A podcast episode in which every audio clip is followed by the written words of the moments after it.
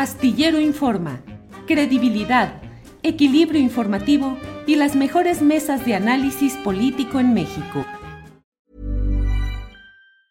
It's that time of the year. Your vacation is coming up. You can already hear the beach waves, feel the warm breeze, relax and think about work. You really, really want it all to work out while you're away. Monday.com gives you and the team that peace of mind. When all work is on one platform and everyone's in sync, things just flow wherever you are. Tap the banner to go to Monday.com. There's never been a faster or easier way to start your weight loss journey than with PlushCare. PlushCare accepts most insurance plans and gives you online access to board-certified physicians who can prescribe FDA-approved weight loss medications like Wigovi and Zepbound for those who qualify. Take charge of your health and speak with a board-certified physician about a weight loss plan that's right for you. Get started today at plushcare.com slash weight loss. That's plushcare.com slash weight loss. plushcare.com slash weight loss. Yes. 2 de la tarde y ya está aquí Arturo Cano. Arturo, buenas tardes. ¿Qué tal, Julio? Buenas tardes, Alberto, Juan. Muchas gracias a todas las personas que nos acompañan. Gracias. Don Juan Becerra Costa, ¿cómo está usted? Buenas tardes. Muy buenas tardes, Julio. Pues como los miércoles, muy contento de estar en esta mesa. Te saludo, te abrazo a ti, Arturo, Alberto y al auditorio que hace el favor de acompañarnos. Se va a poner, pues como siempre, muy bueno. Siempre. Oiga, hay... Oye, ¿y tú que andas ya estrenando programa en Radio Fórmula a las 10 de la noche de lunes a viernes con mucha información interesante y con el gusto de que una voz como la tuya esté presente en una empresa de radiodifusión tan importante como es Radio Fórmula, con mucha difusión, con mucha presencia nacional. Qué bueno que estés por ahí. ¿Cómo te va? ¿Cómo, cómo te has sentido lunes por ahí? Pues muy bien, Julio, sí, de lunes a viernes en tele, en Telefórmula, en el noticiario de la noche de 10 a 11. También en radio, sábados y domingos de 7 a 10 de la mañana. Pues como me siento muy entusiasmado, este querido Julio, pues muy bien, ahí afinando los detalles y haciendo este noticiario. Pues nos abren las puertas que tantas veces fuimos a tocar, ¿no? Pero Claro. hoy medios privados que abran las puertas a un discurso que sí es muy distinto, que es diferente, pues nos las abren y ahí vamos con todo el entusiasmo, querido Julio, y con toda la convicción de seguir informando como lo hemos venido haciendo desde hace ya mucho tiempo. No Seguro. sumar. Seguro, seguro, Juan. Pero, que- Hay pero que que ir. conste, pero que conste que no ha invitado nada y eso le puede traer mala suerte si no resuelve pronto esa, esa falta. Don Juan, a ver, ¿qué, qué respondemos al reto? Que no he invitado, querido Arturo, llevo dos días. No, bueno, para- No, a, a la celebración, a la fiesta. No, a la celebración por el arranque, no que invites al espacio. Ah, Sí, sí, que nos veamos, que nos veamos este sábado en el Covadonga o algo al así. brindis, al, al brindis de arranque, a eso me refería. No, pues qué bueno que lo mencionas, Arturo, porque es algo que no se ha dado. Habremos de organizarlo ya, ¿no? Y sumar a Pues, más colegas. Así es, así es. Ojalá y así sea. Alberto Nájar, gracias por estar aquí. Buenas tardes. Buenas tardes, Julio. Buenas tardes, Arturo, Juan, a todos los que nos acompañan. Se quería salir por la tangente, mi querido Sí, Juan, pero sí, fue sí, bien sí. perfilado ahí por ti, mi querido Julio. Qué No, bueno. no, no. Felicidades, Juan. Gracias. Bien, pues vamos empezando pues con el, con el futuro cumpleañero que va a ser Juan, porque cuando cumpla un año también vamos a estar muy contentos de su presencia y su continuidad ahí en estos programas que ahora encabeza. Eh, Juan, ¿qué pensar de todo este tema de la prórroga que se da, la continuidad de las Fuerzas Armadas en la, en la Guardia Nacional, pero sobre todo en este mm, jaloneo, ¿quién gana? Gana... Eh, además, pues, de lo evidente que es la aprobación en sí de la continuidad formal de Sedena en la Guardia Nacional, gana mm, Ricardo Monreal, gana Adán Augusto, que estuvo muy presente ahí. Eh, ¿Cómo viste todo el proceso político para llegar a esta conclusión, Juan Becerra Costa? No, pues me parece que el gran ganador, ya que haces esta pregunta, es Adán Augusto, a través de las gestiones que le corresponden de acuerdo al cargo, de acuerdo al encargo, pues es el secretario de gobernación. Ese es precisamente su trabajo. Un proceso muy largo, muy discutido, con mucha polémica, con demasiadas aristas, con muchas implicaciones, este, con discursos de ambas partes, de los que se han opuesto y de los que están a favor, que bien vale la pena escuchar este, todos. Si quieres, vamos desmenuzando poco a poco varios de estos temas, pero de entrada, este, pues ya vimos que se dio la prórroga, ¿no? Y podríamos discutir los cómo y los porqués, pero ¿qué te parece si comenzamos hablando de qué se espera una vez que esto ya está palomeado? Porque, híjoles, todo es lo que se espera y todo es también lo que puede llegar a preocupar. Porque sí, se deben poner candados los encargados de la seguridad, los secretarios estatales, este, la federal, titular de la Marina, de la Sedena, por supuesto el general Bucio, pues ya vemos que van a tener que acudir de manera semestral a la legislativa a rendir cuentas. Pero esto no es todo.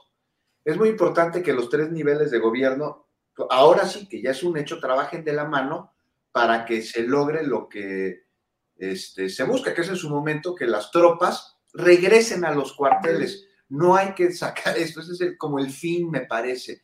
Eh, sí se busca que las Fuerzas Armadas eh, se integren en labores de seguridad, que permanezcan en las calles, pero con el fin de que algún día regresen a sus cuarteles, de donde en su momento el presidente dijo que no tendrían que haber salido, pero también se dio cuenta el presidente de que no era posible regresarlos, porque como también dijo ayer, se armaría la fiesta, ayer lo dijo en la mañanera, se armaría la fiesta en el crimen organizado, en el crimen de cuello blanco.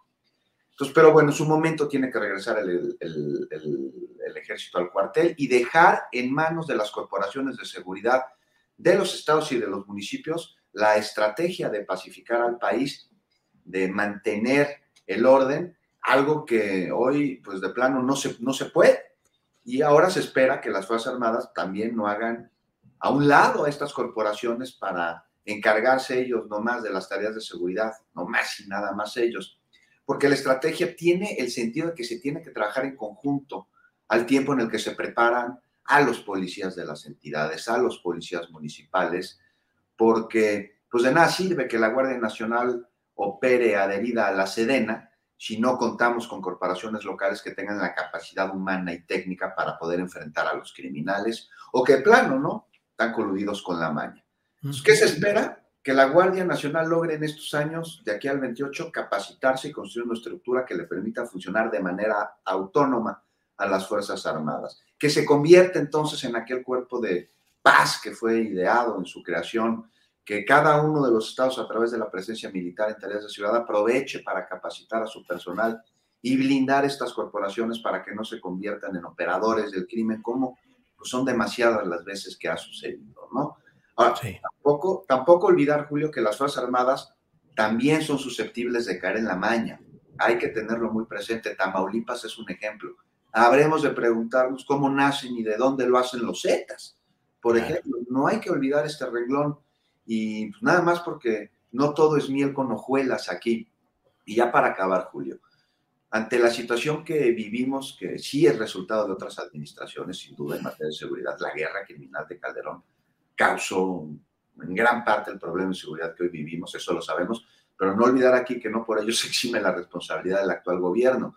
Es su responsabilidad y compromiso pacificar al país y para ello está la estrategia de atender las causas que sin duda es la mejor, pero no es paliativa, claro, no pone un curita ahí sobre una herida, la trata de origen, pero esto lleva tiempo, no es de la noche a la mañana y mientras los frutos de las políticas sociales pues, todavía no estén maduros, hay que contener la violencia con la mínima cantidad de violencia posible.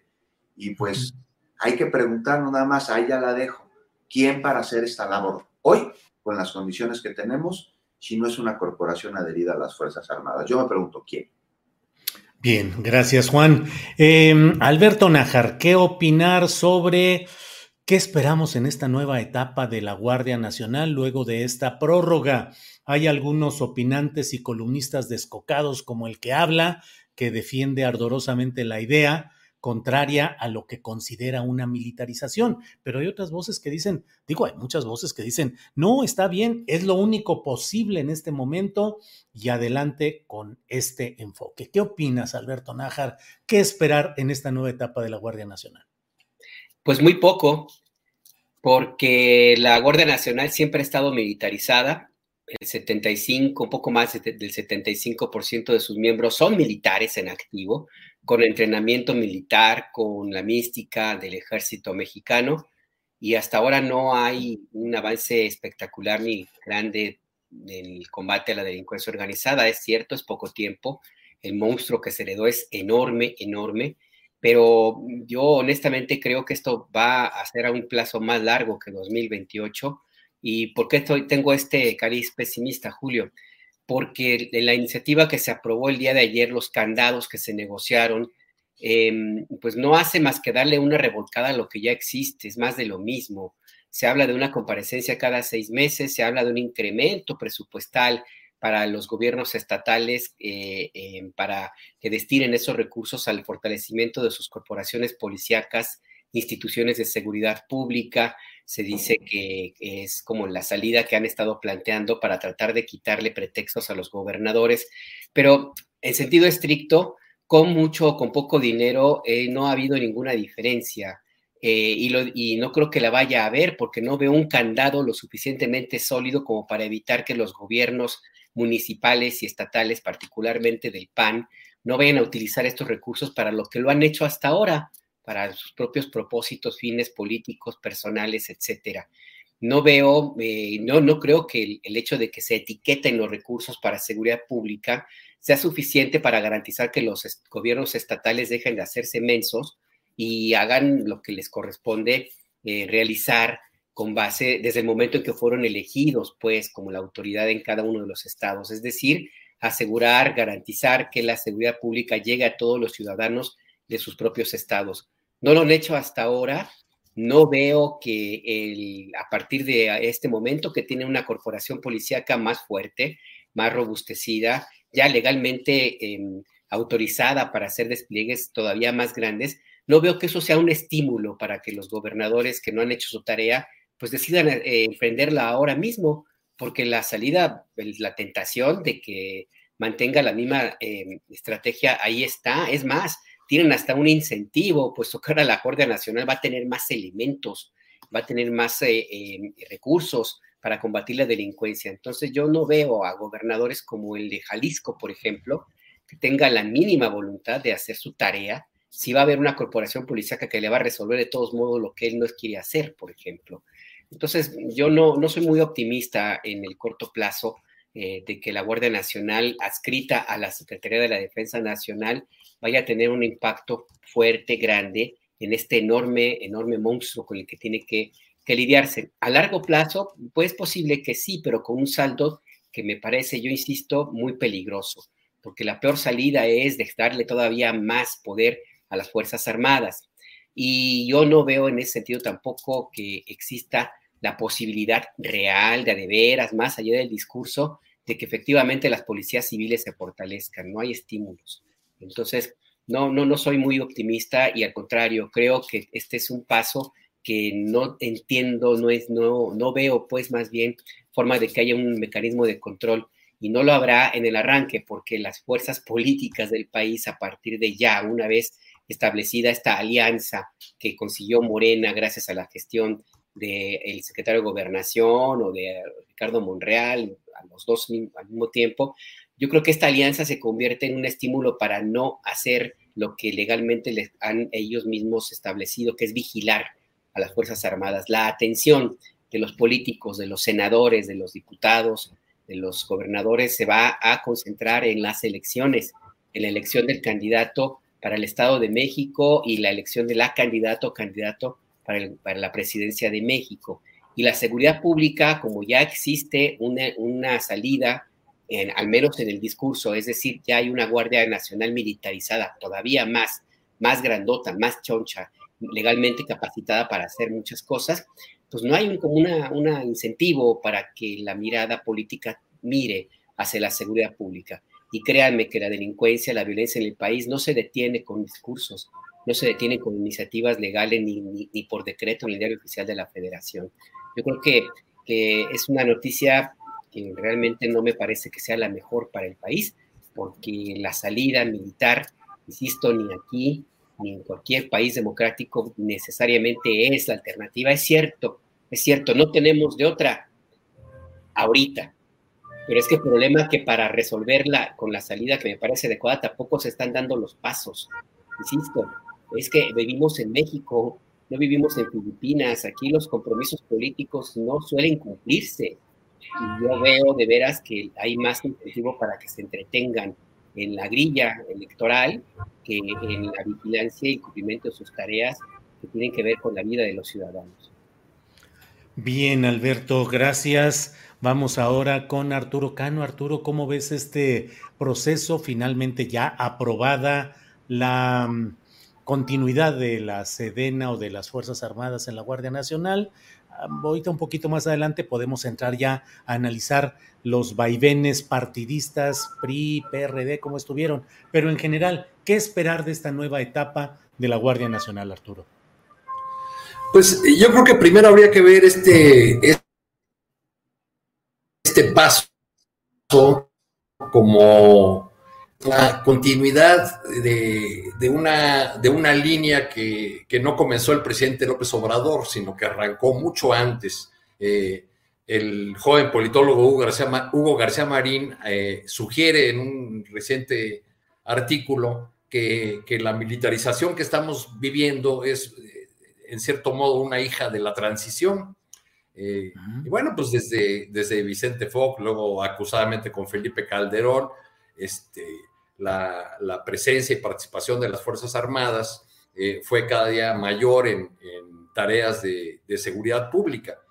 Con esta, eh, con esta reforma y con la anterior, el, el, presidente López Obrador lo que, lo que hizo fue digamos, cumplir una, vieja demanda de las Fuerzas Armadas, dado que su actuación en, las calles pues no estaba regulada y estaba fuera de la, de la Constitución. Entonces siempre demandaron, algunas veces incluso en público, que, la clase política se hiciera cargo y, regulara su actuación en las tareas de, de seguridad pública.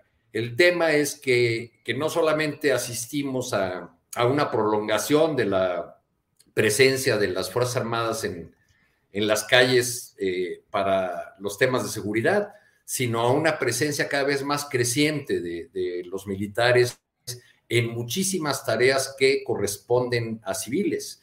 Eh, los tenemos en las aduanas, en los aeropuertos, en la construcción de las grandes obras prioritarias del, del gobierno, e incluso los tenemos ya haciendo discursos con, con tintes políticos y entrando al, al debate, al, rejuego de la política.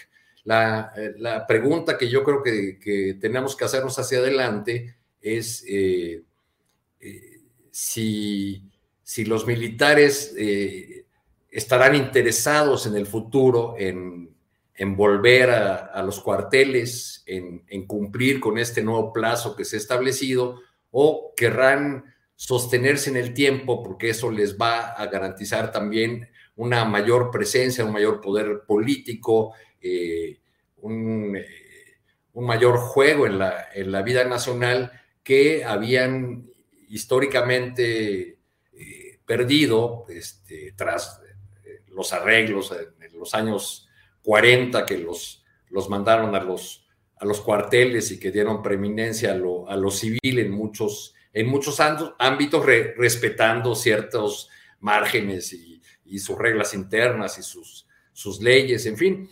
Pero yo, yo creo que eh, las, eh, cuando el presidente López Obrador habla de presiones, eh, por ejemplo, en el caso de Ayotzinapa, pues, ¿de dónde más pueden venir esas presiones? ¿Quién tiene fuerza para, hacerlas?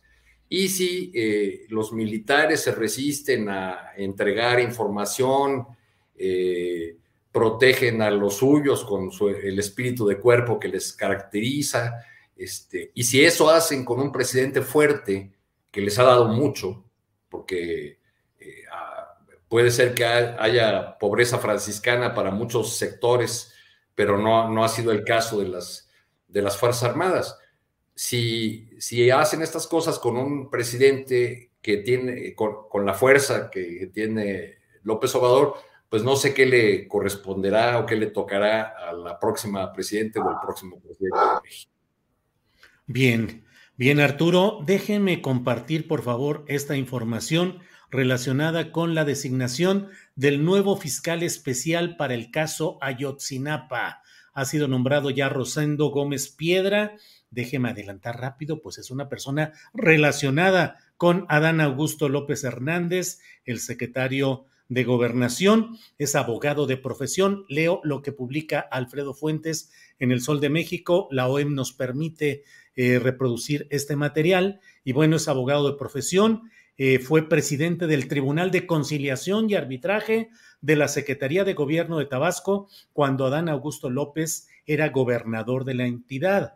Luego de que el propio López Hernández dejó sus obligaciones en, como gobernador de Tabasco, Gómez Piedra renunció para pasar a ser comisionado de la Unidad de Transparencia de la Secretaría de Bienestar y posteriormente director de Fonatur, institución encargada de la construcción del tren Maya.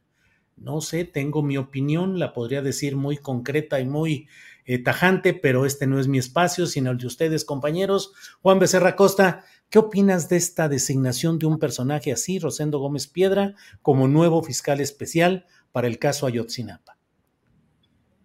Pues de entrada lamentable que el fiscal anterior haya tenido que renunciar debido a todo el entramado este que parece responder a que se busca que siga existiendo la impunidad en algunos actores sobre este crimen de Estado cometido este, eh, durante la noche de Iguala. Fíjate que no tengo muy claro quién es este personaje, lo tendría que estudiar para poderte darte una respuesta pues más acertada, más contundente. Se esperaba que se nombrara un nuevo fiscal. Lo que me está llegando, Julio, por parte de Marta Olivia, es que se acaba de emitir una ficha de la Interpol en contra de García Cabeza de Vaca, eh, un número de folio, este, alerta migratoria, una alerta migratoria para evitar la salida del país, perdón, es una alerta migratoria para evitar la salida del país de Francisco Javier García Cabeza de Vaca. Me lo estaba dando la querida Marta Olivia, pues habremos estar pendientes de este asunto que también era como strike cantado, ¿no? Sí, sí, el Instituto Nacional de Migración emitió una alerta contra Francisco Javier García Cabeza de Vaca, exgobernador de Tamaulipas, de quien se desconoce su paradero. Pues sí, Juan Becerra. su rancho, ¿no? Nada más que le digan cuál de todos, porque tiene como siete. Así es, así es. Gracias, Juan. Eh, Alberto Nájar, ¿qué opinas de este, aunque sea de bote pronto, de esta eh, designación de un nuevo fiscal, eh, un titular de la Unidad Especial de Litigio e Investigación del caso Ayotzinapa? Mira, al igual que Juan, yo tampoco tengo muchos elementos para opinar sobre la, eficiencia que puede tener o no el personaje. No lo conozco, tendría que revisarlo. Lo que sí te podría decir es que te pueden poner ahí al santo niño de Atocha, pero si no resuelven el problema de fondo que se llama Alejandro Gertz Manero, pues no va a pasar nada. Simple y sencillamente con este fiscal o con otro, si Gertz Manero no se convence de que él ya no tiene que defender al sistema a las catacumbas de la Edad Media de donde viene, pues el caso Yotzinapa va a seguir entrampado. Yo creo que lo que hay que hacer es revisar de fondo cuál es el tema con esta situación, con el caso Ayotzinapa, lo que planteó el GIEI en su conferencia de prensa, que se tiene que atender todo lo que, lo que se dijo en ese encuentro con los medios de comunicación. Em, así que te digo, pueden poner al, al, Papa Francisco, si quieres, pero mientras siga Gertz Manero ahí, no va a avanzar el caso. Bien, Alberto. Em, Arturo Cano, si tienes alguna opinión sobre este nombramiento y de una vez contigo podemos empezar a platicar acerca de lo que implican los priistas y perredistas votando en el Senado en el tema de la Guardia Nacional, en el mismo sentido que Morena, y si esto implica el fin de Va por México, como los temas que quieras analizar, Arturo. Habrá, Habrá que esperar qué opinan los padres de, y madres de Ayotzinapa sobre esta designación, pero de entrada puedo decir que por, que por su perfil, pues seguramente es un mal mensaje y es una, una señal de que no hay un interés eh, de, de, mover el punto en el que se encuentra esta, esta investigación que ha sido torpedeada y que ha recibido una gran cantidad de presiones por lo que hace ocurrido en el Senado, me llaman la atención varios puntos porque tiene muchísimas, muchísimas aristas. Eh, uno de ellos es que en, las redes sociales eh, eh, la voz de, de, muchos morenistas no le dé ningún crédito a, a, Ricardo Monreal. Se entiende, pero bueno, pues una vez más, Ricardo Monreal, pese a todo lo que lo malquieren en su propio partido y en el entorno del del presidente, pues ha sacado mal que bien una de las iniciativas complicadas del, presidente, porque pues ni modo que Monreal haya estado ahí como eh, convidado de palo y Adán Augusto haya hecho todo. Lo que vimos, además del lamentable espectáculo de, del debate que ofrecen algunos senadores y, senadores, debate es una manera muy generosa de, llamarlo, porque es un espectáculo de, un duelo de, estridencia sin, sin sentido y que muchas veces no tiene nada que ver con los temas que se están abordando, una eh, carga de, insultos y de tonterías que sueltan en, ese lugar que debería estar destinado a, mejores argumentos y a, una preocupación por eh, reflejar los intereses de, los, de quienes los llevaron ese cargo, de los, de los electores. Pero bueno, pues eh, tenemos un ingrediente más eh, que, que apunta hacia el fin de esa soñada alianza va por México, que cada vez más eh, están llamando ya iba por México, pues porque uno de los, de los principios o, un punto de arranque para cualquier frente común en, en, una contienda electoral, pues es que exista cierta confianza entre las partes, que se toman acuerdos y se van a cumplir. Eh, no podemos olvidar que esta, eh, estos legisladores vienen de un acuerdo eh, de los dirigentes de sus partidos en el sentido de que iban a hacer una moratoria legislativa y que no iba a haber más reformas. Este, lo, lo pactaron hace varios meses. Bueno, pues eso se acabó. muchos senadores que habían incluso expresado en otros momentos de la discusión eh, que estarían en contra, pues eh, cambiaron de, opinión. Casi podríamos este, ir uno por uno para ver sus, razones. A mí me llama la atención el, el senador perredista hermano de Silvano Aureoles, por ejemplo, que ha sido eh, el exgobernador de Michoacán muy consistente en su rudeza opositora contra el gobierno de López Obrador, pero pues a la hora de la de la votación eh, se dio completamente. El caso Antonio García Conejo. Antonio García Conejo, el hermano de, o medio hermano de, Aureoles, ¿no? que ya otro de los que quiere ser presidente o candidato de la alianza opositora. No sé si esta sea una buena señal para, para sus eh, pretendidos aliados.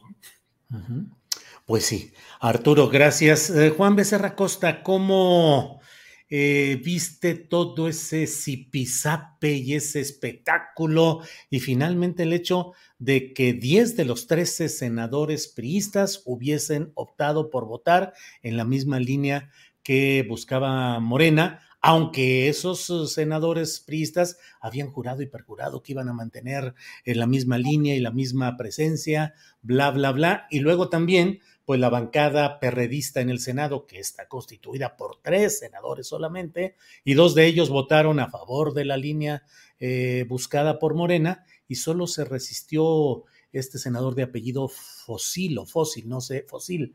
Eh, ¿Qué opinas? Pues ahí es un golpazo al va por México con estas posturas del PRI y del PRD en el Senado, que ya venía el golpe previo desde la Cámara de Diputados con ese personaje que ya ni nos acordamos tanto de él, Alito Moreno, que tuvo sus momentos de gloria y sus momentos de hundimiento, pero ahora el escenario está en el Senado. ¿Qué opinas, Juan? Momentos de gloria y momentos de hundimiento de Alito Moreno, lo que lo lleva ahorita a estar flotando, ¿no? Flotando, pero en la podredumbre, caray, Julio. No me extraña de los del PRI, de los del PRD, sí, me dije que yo... Mancera. Sí, Mancera. Ah, bueno, pero en el caso de Mancera hay que hacer la acotación de que llegó por el PAN. Claro, él fue postulado por el Comité Panista de Chiapas Es de esas aberraciones, sí. Fue pues, y luego lo que sucedió ayer de su voto, no olvidemos que horas antes, en la mañana, la propia jefa de gobierno, Claudia Sheinbaum, comentó así como al de pasadita que había una investigación de la Fiscalía de Justicia de la Ciudad de México sobre esa casa llamada Sterling, que era un centro de espionaje de Mancera y de presuntas operaciones inmobiliarias corruptas, incluyendo despojos, así suavecito, horas antes de la votación. Juan. Suavecito antes, horas, horas antes de la votación. Pues mira, pues la coalición la va por México, ya lo hemos dicho, pues claramente. Este, y desde que se integró, no, esto no va a durar, no va a fructiferar, no sabemos ni cuándo ni por qué exactamente, pero sí que era la crónica de una ruptura anunciada. Y es que es que eso mismo que unió a la Alianza Va por México es lo que la separa. Es su voracidad, su ambición, su falta de proyecto. Y más importante, o sea, los unió la traición y los separa la traición. Ya era strike cantado. Y me parece que pues ya se están llevando las exequias ¿no? de esta coalición, el cortejo fúnebre, ya lo vemos, está encabezado por Claudio X González, acompañado por Gustavo de Hoyos, se les murió el proyecto, atrás de ellos van en el cortejo los patrocinadores, que vaya que les salió bien caro, tanto en lo económico como en lo emocional, ¿eh? en ambas partes les duro golpe para ellos, y que sirva pues de enseñanza, Julio, para que se pues, construya en México una oposición que sea verdadera, porque porque se necesita, los contrapesos se requieren en la democracia, oposiciones serias que abonen, que vigilen, que, dialoguen, que debatan con compromisos de servir a los ciudadanos y no solo ellos mismos. Y esto va para todos, porque ya lo mencionaba, no es posible que tengamos ese nivel de discusiones como la que tuvimos ayer en el Senado. O sea, ¿qué clase de legisladores son esos que en lugar de centrarse en lo que se debe debatir, que es un tema no menor con enormes implicaciones, que ya charlábamos aquí de ellas, no, pues mejor se empezaron a dar tupido entre ellos mismos. Y aquí es que eso fue la nota durante toda la tarde de ayer no la Guardia Nacional, no las Fuerzas Armadas, no los derechos humanos, no, no, no, todo esto. La nota era que Lili Telles increpó a Napo y entonces le dejan ir todos, ¿no? Con razón. Pero entonces la senadora de Morena, esta Rocío Abreu, pues increpa, todavía peor a Lili Telles, le revira, y pues dices, no, que no éramos iguales.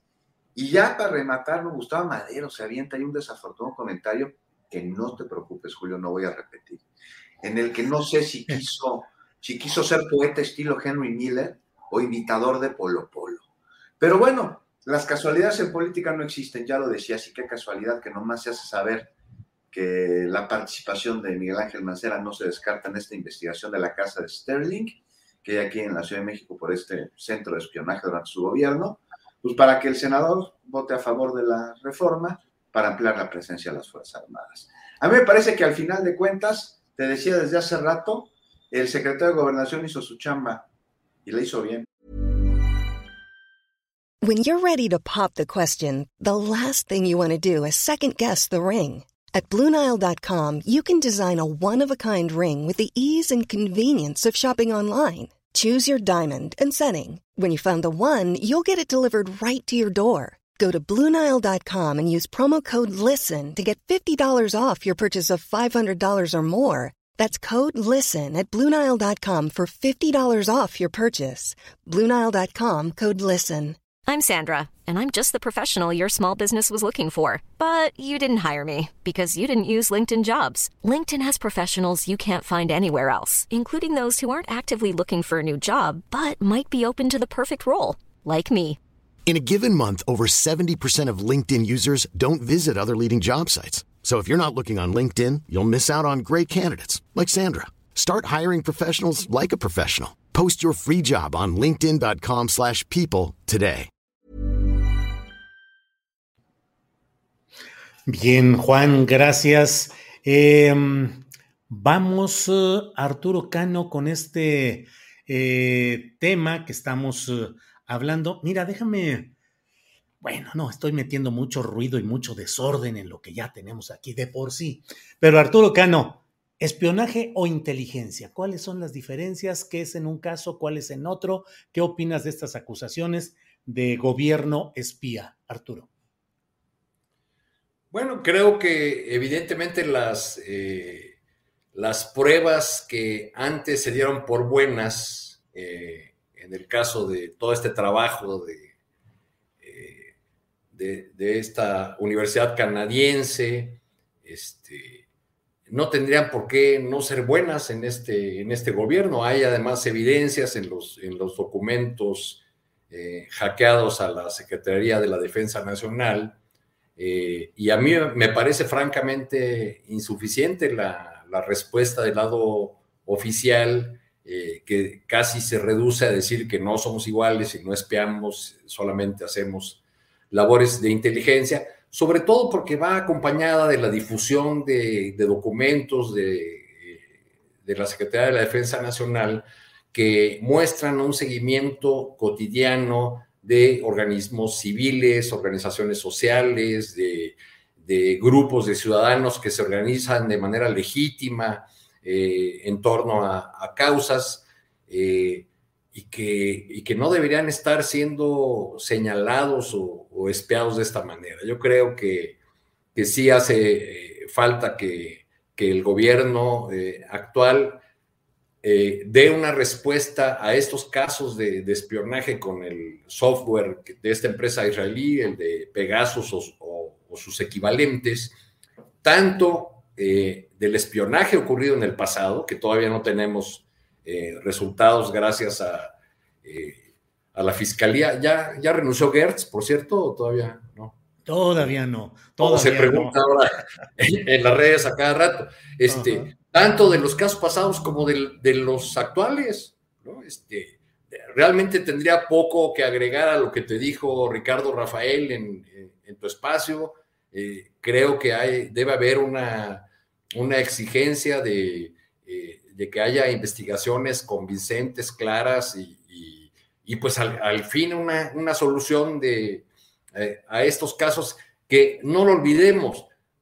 ¿Cuántos, ¿Cuántos casos de espionaje realmente, de los muchísimos que hemos vivido en las últimas décadas y que en su momento han significado algún escándalo, una llamarada de, ¿cuántos se han resuelto? Han ido por ahí a dar a la cárcel algunos este, espías menores, esos los, eh, los que como en las películas estaban en el cuarto con el chicharito y, nada más, o sea, nadie, nadie que haya ordenado o encargado esas tareas de espionaje ha sido eh, nunca procesado. Entonces, pues es otro de los grandes pendientes que tenemos como, como país porque además tenemos el ingrediente adicional de que el espionaje, de que ahora resulta que tenemos espionaje bueno y malo, ¿no? Eh, es, muy bonito celebrar eh, las barbaridades que pudimos escuchar de Alejandro Moreno gracias a la gobernadora Laira Sansores, más, más ocupada en, el rating de, de su programa Martes del Jaguar que en gobernar este, que, eh, que cuando suceden del otro lado, entonces sí hay un escándalo. En fin, pues eh, son, son los tiempos de la, de la polarización, son los saldos de esta, de esta situación este, que, estamos viviendo y que, que va a apretar eh, más todavía conforme se acerque el 2024. Arturo, bien. Juan Becerra Costa, ¿qué opinas sobre este tema? espionaje, inteligencia, cuáles son las diferencias, qué puede y debe realizar un gobierno, qué puede y no debe realizar, a la luz de las acusaciones específicas de gobierno espía por el presunto uso de Pegasus contra dos periodistas y un activista. Juan. A ver, esa es una pregunta que hay que hacernos, que hay que plantearnos, ¿no? ¿Qué puede hacer y qué no puede hacer? Pues de entrada, tener muy claro que la inteligencia a través de métodos que vulneren la seguridad de las personas o que obtenga información violando la ley, pues es espionaje. Así de punto.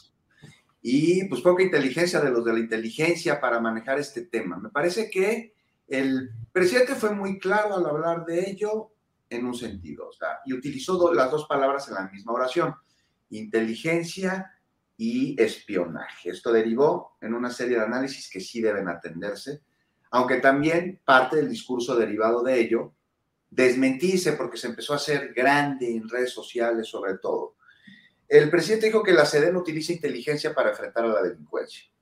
algo que dijo es mejor que la violencia. Y bueno, si alguien ha sido espiado en México durante los últimos años es justamente Andrés Manuel. Nadie lo niega y él mismo a inicios de su sexenio se comprometió a que el espionaje no sería utilizado por su gobierno. Hoy tenemos acusaciones de periodistas, también el defensor de derechos humanos de Tamaulipas, Renato Ramos, y aquí lo que procede es presentar las pruebas ante la Fiscalía para intervenga, instancia que dijeron los mismos aludidos que como me parece que también el resto del país no es de su confianza, pero aún así acudieron a ella. Sería gravísimo que se espiara periodistas, algo que es parte de lo mucho por lo que los mexicanos votamos en 2018 para que se acabara.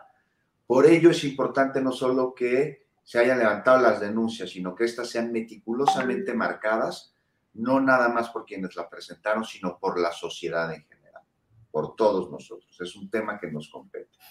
Ahora, espiar a periodistas en la actualidad sería también, no sé, me parece que hasta innecesario en su intención porque al no existir la censura que existía antes, pues hoy podemos publicar lo que querramos con el único límite que podría llegar a ponerse no desde el poder político, sino desde algún medio de comunicación, de acuerdo a sus intereses. Y aquí hay algo que me gustaría, pues por lo menos poner sobre la mesa. Si vieron la conferencia en donde se señaló esta situación por parte de Nayeli, de Nayeli Roldán, pues no se tenía nada preparado para responderle a ella. La respuesta fue espontánea. Si estuvieran siendo sujetos de espionaje por parte del gobierno, pues entonces el mismo gobierno sabría que le podría venir la pelota caliente y en una de esas hasta cuándo y por quién.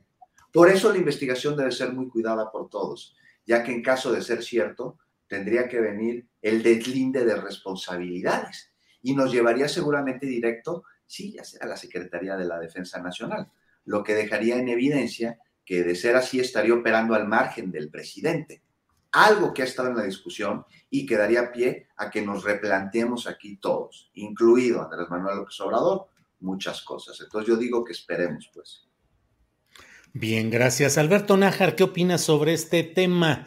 Espiar, no espiar, ¿qué rollo con todo este tema?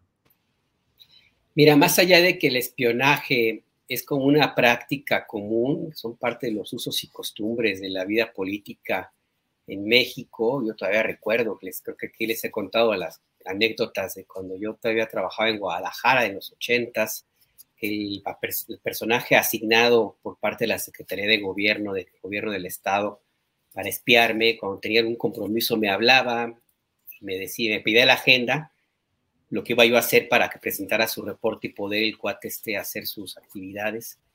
En fin, que el espionaje ha sido algo que ha estado toda la vida eh, presente en todas las actividades de, entre periodistas, activistas, políticos, de todos los tipos eh, y de todos los partidos políticos y, e ideologías. El tema es que cada vez es más peligroso. Esto dejó de ser anecdótico y de chiste y se convierte en algo realmente serio. Siempre lo ha sido, pero ahora todavía más. Yo lo veo en el, hecho de que tenemos a unas Fuerzas Armadas que están cobrando cada vez más poder eh, en la vida cotidiana de los mexicanos y también en la administración pública tenemos a una parte de las Fuerzas Armadas que ya ha sido denunciado, no por nosotros, sino por el GIEI, por ejemplo, eh, que está en una plena resistencia a que sea examinado su responsabilidad en una barbarie, una barbaridad cometida contra los estudiantes de la normal rural de Ayotzinapa.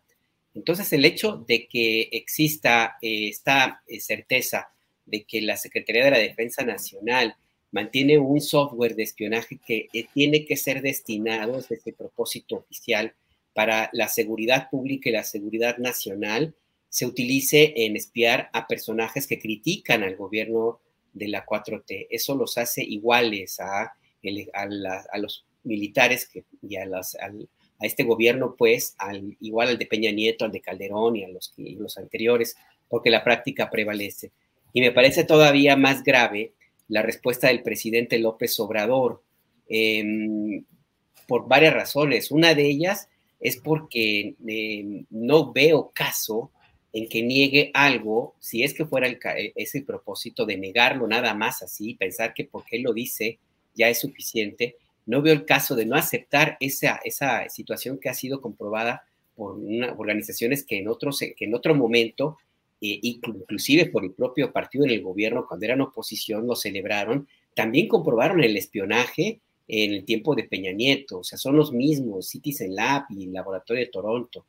Entonces no veo, no veo caso que el presidente lo niegue de esa manera, lo cual me lleva a pensar que o, realmente está en una, digamos, eh, como atrapado por parte de su propio discurso de la defensa ultranza de las Fuerzas Armadas, o se siente obligado a proteger públicamente la actuación del ejército con la esperanza, tendría yo, de que por lo menos trate de arreglarlo en corto. Eh, eso por un lado. Por el otro, también es grave, me parece, de considerarlo de esa manera, la posibilidad de que efectivamente eh, las órdenes del presidente no se cumplan, de que el presidente puede ordenar y los subalternos no lo están haciendo, como se vio con el caso de los archivos que el presidente ordenó a los militares que entregaran al GIEI y que se han dicho, bueno, han dicho que no, los, que no, los han entregado, pues. Entonces, pato, han hecho pato. se han hecho patos, pues ahí está bien. Se, han hecho, patos militares, pero patos al fin de, a fin de cuentas. Exactamente, muy bien, muy todos muy bien entrenados, disciplinados, pero patos al fin. Lo cual a mí me lleva a, pensar que pudiera haber la, la, posibilidad de que dentro del ejército, eh, inclusive altos mandos, le pudieran estar apostando a la desobediencia tácita del comandante supremo de las Fuerzas Armadas, una especie de resistencia o de insurrección soterrada, pero insurrección al fin, con la idea, ¿por qué, no lo, ¿por no lo ponemos en el escenario de esperar a que llegue 2024 y que la próxima presidenta o el presidente se olvide de estas órdenes o ya empoderados en estos años que restan del gobierno, pues tengan todavía más capacidad de decir no? Eh, y eso me parece a mí de riesgo. O sea, el espionaje negado de esa manera por el presidente abre mucho a, la, a este tipo de preguntas, porque la verdad es que no estamos en momentos fáciles. Yo sí creo que estamos en un momento difícil y, creo que de nada te sirve, al menos lo veo yo al presidente, en montarse en esta tesis de que porque lo digo yo no existe. Yo creo que va incluso en sentido contrario a su propio discurso. Alberto. Oigan, rápidamente, ¿ustedes han, sabido, han tenido la certeza de haber sido espiados a través de sus teléfonos o intervenidos? Yo sí. Eh, yo no, yo he tenido momentos en los cuales mis teléfonos han tenido cierto comportamiento extraño, eh, apagarse, quedarse totalmente negro, batallar para volver a prenderlo, eh, momentos en los cuales hay algunas maniobras que hago que no son obedecidas y no es, creo que no es por mala calidad del dispositivo, pero pues en general, la verdad, es que llevando uno tanto tiempo en estos, en este abarrote, pues uno tiene que asumir que chiquitos, grandotes, medianos, del ámbito privado, del ámbito público, espían y bueno, pues no queda más que seguir trabajando igual. Yo, es lo que yo he hecho, pero bueno, esa es mi experiencia. Arturo, ¿tú? Pues eh, he tenido mis sospechas, sobre todo porque cuando salió aquella lista de los espiados de Pegasus, pues había varios colegas, colegas con los que yo mantenía comunicación constante, ¿no? Entonces era muy probable que alguna vez hubiese abierto un archivo algo que ellos compartieron y pues hubiera, ya, ya no entregué mi teléfono al laboratorio canadiense, pero pues di por hecho que también podía estar en, en alguna lista de interés. Sí, en, en, algunos temas eh, particulares eh, que me ha tocado cubrir en mi vida periodística, me, me ha tocado, así como lo que contaba este, Alberto, que alguna vez se me acercó un, eh, eh, un profesor y me dijo, oiga, yo lo conozco a usted muy bien, este, fíjese que yo era el encargado de darle seguimiento a todas sus actividades, sus reportajes, a cómo se movía, de parte de la maestra Gordillo, ¿no? Este, pero así, de que pues, lo aprendí a apreciar y realmente qué gran trabajo hace usted pero era el, encargado de dar seguimiento a todos movimientos, artículos, eh, cosas que yo eh, hiciera relacionadas con el sindicato magisterial. Pues sí, cuando, cuando presenté el libro de Doña Perpetua, la biografía de la maestra, nos sucedió una anécdota muy curiosa, ¿no? apenas anuncié a la primera persona, yo estaba como moderador, eh, anuncié a Magdalena Gómez, eh, ex rectora de la Universidad Pedagógica, una de las presentadoras, y dije, pues toma la palabra Magdalena, y la mitad del auditorio de la Casa Lams se levantó y se salió. Y entonces lo que yo atiné a decir, sí, este, bueno, esperemos a que salgan los enviados de la maestra y luego continuamos. Por fortuna para, para nosotros, había llegado tanta gente que el auditorio que se vació inmediatamente se volvió a llenar. Pero bueno, pues son las, las travesuras que hacen algunos políticos mexicanos. ¿Y tú, Juan? Pues sí, fíjate, cuando era niño mi abuelita descolgaba el teléfono y oía todas mis conversaciones. Te cachaban ahí de toda la bola de cosas. en, mi casa cuando era niño, que mi padre era periodista, sí estaban interviniendo los teléfonos y era evidente porque se oía el clic del cassette. Sí. Cuando clic, clic, clic y hasta de repente yo, oiga, un saludo allá al secretario de Gobernación que nos están escuchando, esta plática no les va a interesar, yo era un niño. Pero si tú no vi, mi abuelita nada más. Sí, bueno, tu papá Manuel Becerra Costa, que fue, entre otros eh, cargos periodísticos, director del Uno más Uno, del mero Uno más Uno, del Picudo y del Fregón, del, del que todos, bueno, muchos queríamos eh, participar. Yo ahí empecé mi, mi trabajo periodístico en la Ciudad de México. Pues claro que seguían a don Manuel Becerra Costa, pues era obligadazo. En fin. Ya hablar a nosotros, se dejaba de oír el clic, clic a sus hijos. Ya no, este no va a decir nada interesante, sí se dejaba de escuchar el clic. Claro. Bien, pues son las dos de la tarde con 50 minutos. Eh, es tiempo para ir, pasar algún eh, postrecito, Alberto, Arturo Cano. Primero, Arturo. Arturo, lo que quieras agregar, por favor. Me llamó la atención en la entrevista que sostuviste hace un momento con el abogado laboral de larga trayectoria y muy reconocido en ese ámbito, Manuel Fuentes, eh, pues que trazara un, un panorama de las dificultades que ha enfrentado la implementación de la reforma laboral, esencialmente por la falta de, recursos. Ahí es, sabido que incluso parte del, acuerdo del capítulo laboral, que podríamos llamar del Tratado de Comercio con Estados Unidos y Canadá, incluye que esos dos países destinen fondos para la implementación de esta reforma laboral, sobre todo en lo que toca a estos mecanismos como el de respuesta rápida y otros. Pero me llamó la atención una aseveración que él hizo, eh, dado que es una persona muy, muy enterada de, las dificultades que tiene la implementación de esta reforma, porque él dijo que solamente se ha eh, eh, validado el 1% de los contratos colectivos, que el plazo vence el primero de mayo del año que entra y que eh, son más de 575 mil contratos, eh, y que todo lo que pasará es un escenario apocalíptico, en el que los trabajadores se quedarán sin contrato porque este dejará de tener validez. No es así. La ley de 2019 eh, establece que en los casos que por cualquier motivo el contrato no sea validado, eh, los eh, se conservarán en beneficio de los trabajadores las condiciones y las prestaciones que eh, establecía el contrato aunque quede invalidado y que éstas serán obligatorias para el patrón.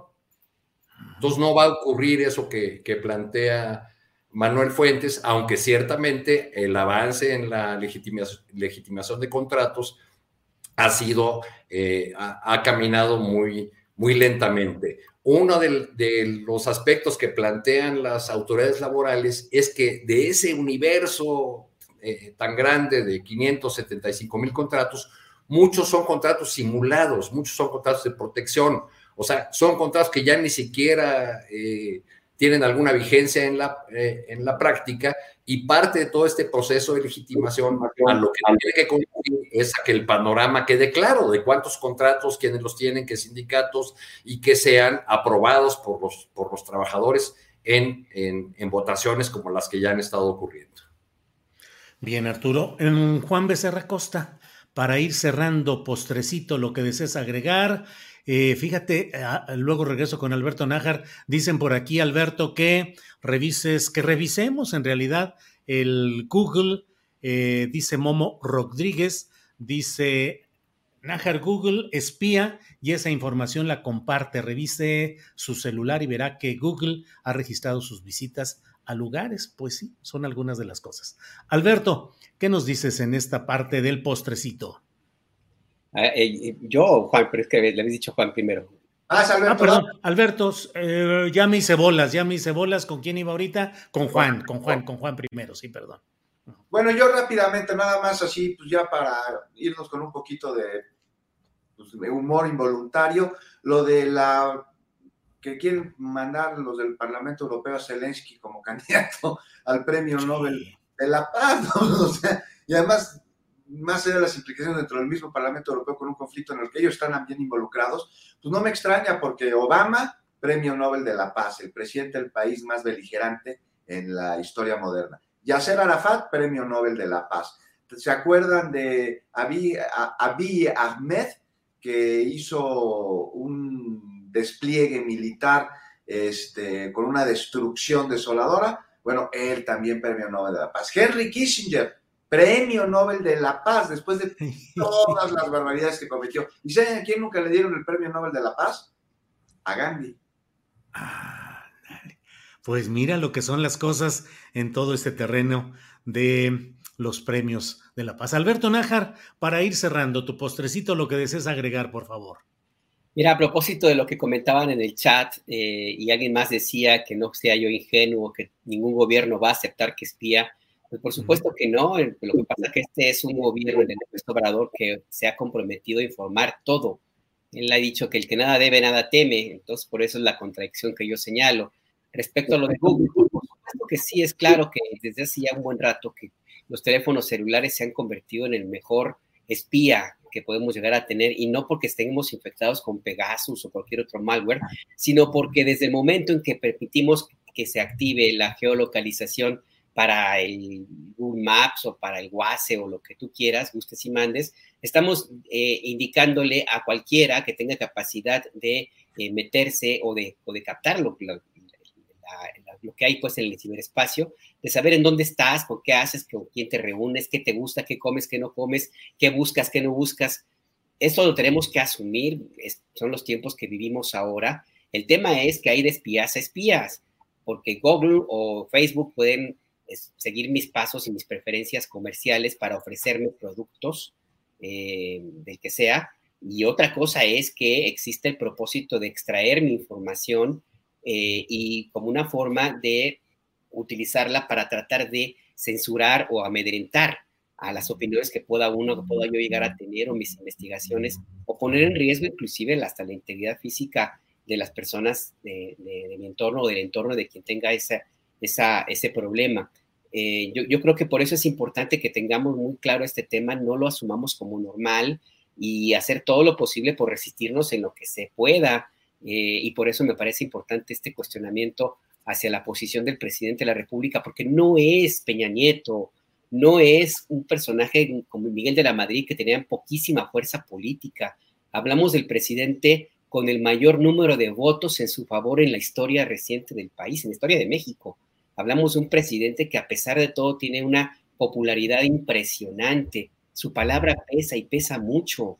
Por eso es que me parece importante que no puede tomarse tan a la ligera ese tipo de señalamientos. Yo insisto, insisto, el presidente tiene que decir abiertamente quién lo presiona, de dónde viene ese tipo de, de situaciones. Yo creo que si lo revela sin ánimo de linchamiento, yo creo que va a encontrar el respaldo que tiene y todavía más, porque sería el primer paso para romper este viejo sistema político, este estado criminal que el presidente quiere que nos acudamos en México.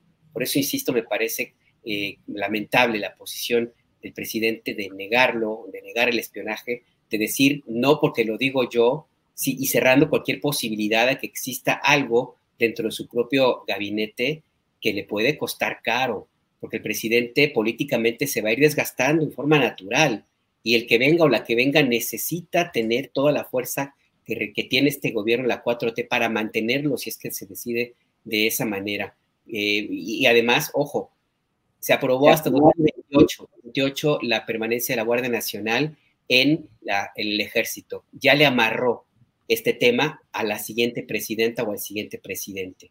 Entonces ahí también son cuestiones que, que pesan y tienen que analizarse, creo, Julio. Bien, Alberto, pues la verdad se pone. Sí, Perdón, a Google, a Apple, a todo cualquier, tú les estás dando permiso de que, o sea, eso es que eso es bien importante. tú les estás dando permiso de que accedan a la información que ellos mencionan que acceden, para el uso que dicen que le van a dar. Es muy, muy distinto a ser espiado. Sí, por eso, por eso digo que, hay que acostumbrarse a tener ese seguimiento. Por eso digo que, que hay de, de, seguimiento, pues quito la palabra espionaje, de seguimiento a seguimiento. O sea, yo no le doy permiso a Pegasus en caso de que, como igual que Arturo, yo sospecho que desde 2017, como estoy en la lista de contactos de los compañeras y compañeros que fueron infectados sus teléfonos con, esa, con ese software, pues seguramente también yo por ahí algo habrá ocurrido, por, claro. si así funciona. Pero eso es distinto a que, ni modo, ocupas llegar pronto al cine, ocupas encargar la comida, o sea, eso es distinto. Simplemente ya no nos dio tiempo, pero recibe uno eh, ligas de lo que está filtrando Guacamaya en su sitio adecuado, el de enlacehacktivista.org, algo así. Lo abres y luego hay quienes expertos en estos asuntos dicen aguas, porque a lo mejor ahí estás entrando ya, te están hackeando, bla, bla. Dices, bueno, pues qué se puede hacer, pero ¿cómo te asomas a ese material si no es así? Nos quedan muchos puntos. La verdad es que podríamos echarnos todavía una hora aquí con, como diría Adriana, ya huele a sopita, pero podríamos echarnos un buen rato platicando. Antes de decirte adiós, Julio, nada más 30 segundos para decir que en Brasil, Fernando Enrique Cardoso eh, anuncia su apoyo a Lula para la segunda vuelta. Eso, para ponerlo en términos mexicanos, si hubiese segunda vuelta en México, es como si Carlos Salinas de Gortari hubiese apoyado a Cuauhtémoc Cárdenas en su tercer intento por la presidencia. Así están las cosas en, Brasil, o así se van a poner de interesantes, ¿no? Porque Cardoso es toda una figura de, la oposición a, a, Lula, a sus gobiernos, y ahora ha anunciado que va con él para esta segunda vuelta. Que es otro tema que ya no pudimos abordar lo de Brasil y la derechización que va ganando electoralmente, tanto en el Congreso, las cámaras del Congreso de Brasil, como varios otros espacios políticos, y bueno, las alianzas que tiene que ir haciendo Lula y las que busca Bolsonaro para ver si en la segunda vuelta avanzan, pero pues el tiempo se nos va. Así es que, como siempre, gracias Alberto Nájar, buenas tardes. Buenas tardes, Julio. Buenas tardes, Arturo, Juan, al auditorio que nos acompaña. Y en tu caso, y qué envidia, pues huele a sopita, torta ahogada, guachile, a carne en su jugo, a birria de las nueve esquinas. birria de las nueve esquinas. Fuimos hace como 15 días ahí, así es. Alberto, gracias. Juan Becerra, te vino más que hiciste como gestos de yo quiero tortita ahogada o birria. Birria, birria, birria. birria, Muchas gracias, Julio. Y sí, hablemos de, de las guacamayas, porque eso de que son progres activistas y quién sabe qué más del corredor con esa Roma, no me la compro. Aquí hay mucho detrás hay que ver si fue hackeo o si fue filtración. Nos queda mucho para platicar, pero por lo pronto, pues aquí quedamos. Arturo Cano, gracias y buenas tardes. Muchas gracias a todos, a todas los que siguieron. Felicidades, Juan. Gracias. Sí, felicidades, Juan. Hay que seguir adelante. Donde abran un espacio y uno pueda hacer lo que cree con entera libertad, adelante donde sea. Hay que ocupar los espacios. Qué bueno que lo dices, Julio, porque rápidamente en el chat han estado diciendo que si me dan línea, no no me dan línea.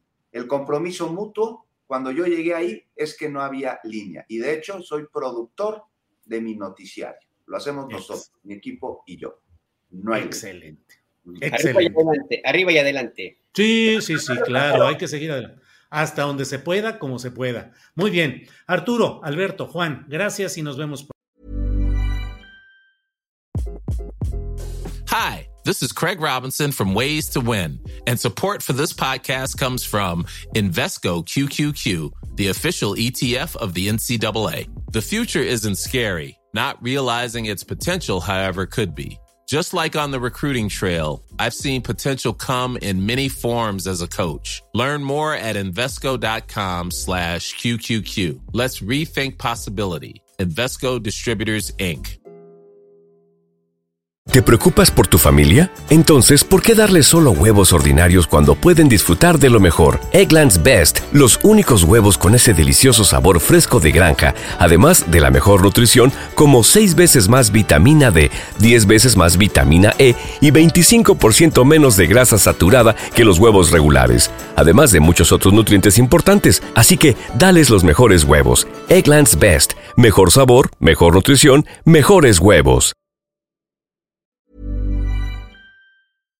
Para que te enteres del próximo noticiero, suscríbete y dale follow en Apple, Spotify, Amazon Music, Google o donde sea que escuches podcast. Te invitamos a visitar nuestra página julioastillero.com.